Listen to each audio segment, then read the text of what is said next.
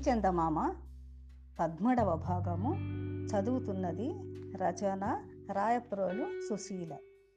ప్రసన్న మీకు అన్ని అనుమానాలేండి నీకు అంతకు మించి ఏమీ తెలియదులే అన్నారు రాజశేఖరం. రాజశేఖరం గారు ఇంద్ర నీతో మాట్లాడాలి సాయంత్రం అన్నారు.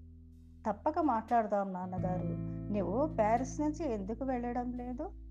నీవు ప్యారిస్కు ఎందుకు వెళ్ళడం లేదు? నాకు కొన్ని కాంట్రాక్ట్ పనులు ఉన్నాయి నాన్నగారు అందుకనే వెళ్ళలేదు. అంతేనా? అంతకంటే ఇంకా ఏమైనా మాట్లాడాలా?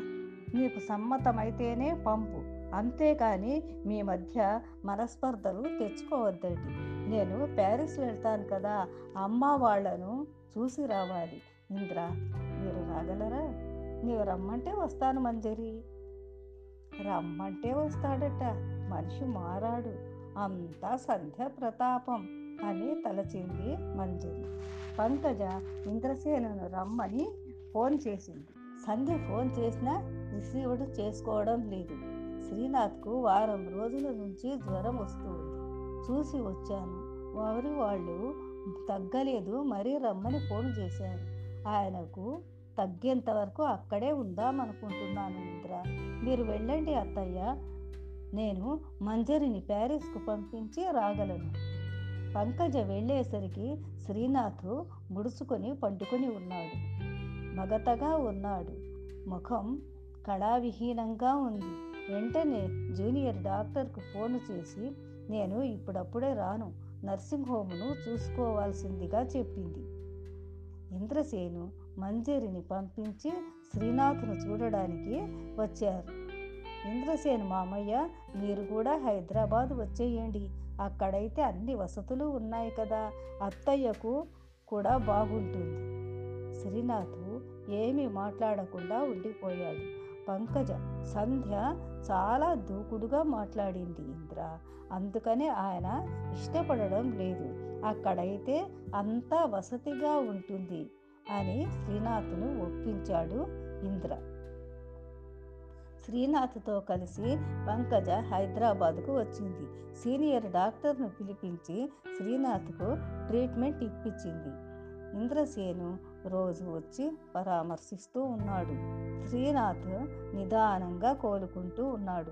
సంధ్య అంత దూకుడుగా మాట్లాడకుండా ఉండవలసింది ఇంద్ర. నాకు చాలా బాధగా ఉంది.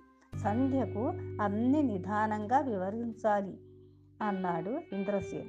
సంధ్యకు చిన్నతనంలో తల్లి తండ్రి కలిసి లేరు.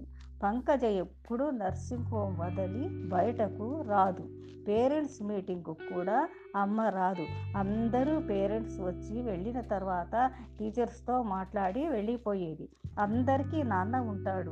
తనకెందుకు లేరని సంధ్య మనసులోనే బాధపడేది.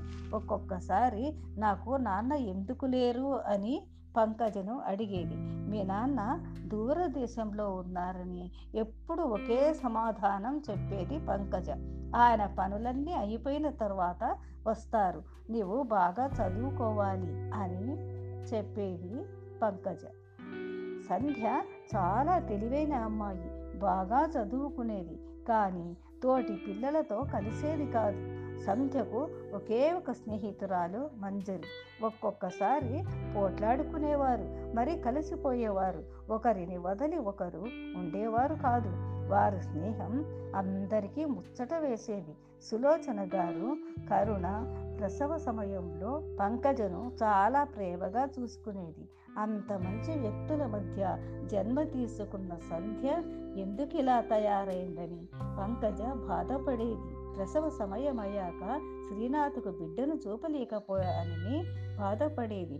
పక్క బెడ్లోని అమ్మాయి బిడ్డను భర్తకు చూపుతూ ఉంటే వారి కళ్ళల్లోని ఆనందం చూసి తనకు అదృష్టం లేదని బాధపడేది. కరుణ శ్రీనాథ్కు ఫోన్ చేసే సమయంలో శ్రీనాథ్ చాలా చింతించాడు. తన దృష్టిలో పంకజ అపరూపమైన స్త్రీ. అంత ఓర్పు గల వ్యక్తి తనకు భార్యగా రావడం అదృష్టమని తలచేవాడు. అర్ధరాత్రి కానిస్టేబుల్ వచ్చి అడిగాడు ఎందుకు కూర్చొని ఉన్నావు?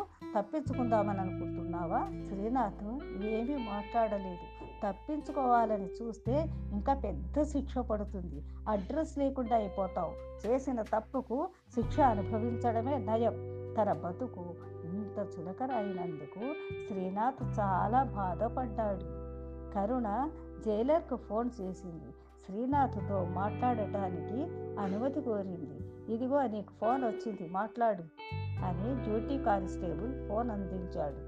ఫోన్ అందుకున్న శ్రీనాథ్కు నోట మాట రాలేదు. శ్రీనాథ్ మనకు పాప పుట్టింది. తెల్లగా మల్లె పువ్వులాగా ఉంది. నీవు ఎక్కడ ఉన్నావు? సంతోషంగా ఉంది పంకజ. రెక్కలు కట్టుకొని నీ ముందు రాలి. నిన్ను పాపను చూడాలని ఉంది. కానీ ఎప్పుడు రాగలరో తెలియదు. అడవిలో అజ్ఞాతంగా ఉన్నాను అన్నాడు.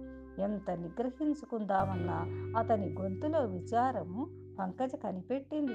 మరొక ఐదు నెలలకు నేను ఇండియాకు వస్తాను. శ్రీనాథ్ పాపను నీకు చూపాలని నిన్ను చూడాలని ఆశగా ఉంది అన్నది. శ్రీనాథిక మాట్లాడలేకపోయాడు. తప్పులు చేసి ఇప్పుడు బాధపడితే ప్రయోజనమేముంది?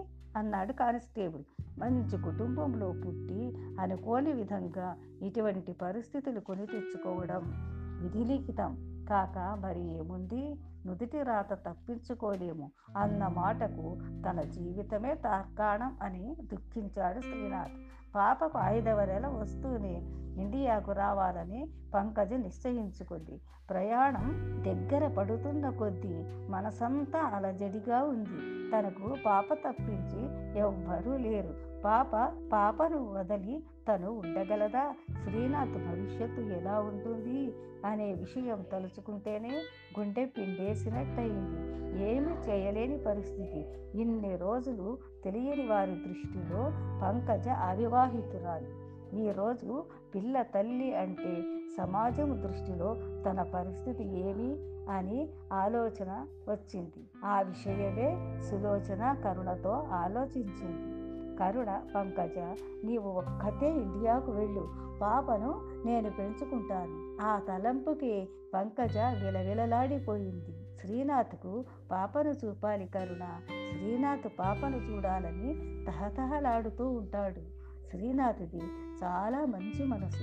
ఏనాటికైనా శ్రీనాథ్ ఈ పరిస్థితుల నుంచి బయటపడతాడని అందరూ కలిసి ఉంటారని నమ్మకం ఉంది అని తన అభిప్రాయము తెలిపింది. ఏనాటికైనా అందరూ కలిసి ఉంటామని ఈ పరిస్థితి నుంచి శ్రీనాథ్ బయటపడతాడని అందరూ కలిసి ఉంటామనే నమ్మకము అని తన అభిప్రాయం తెలిపింది. సశేషం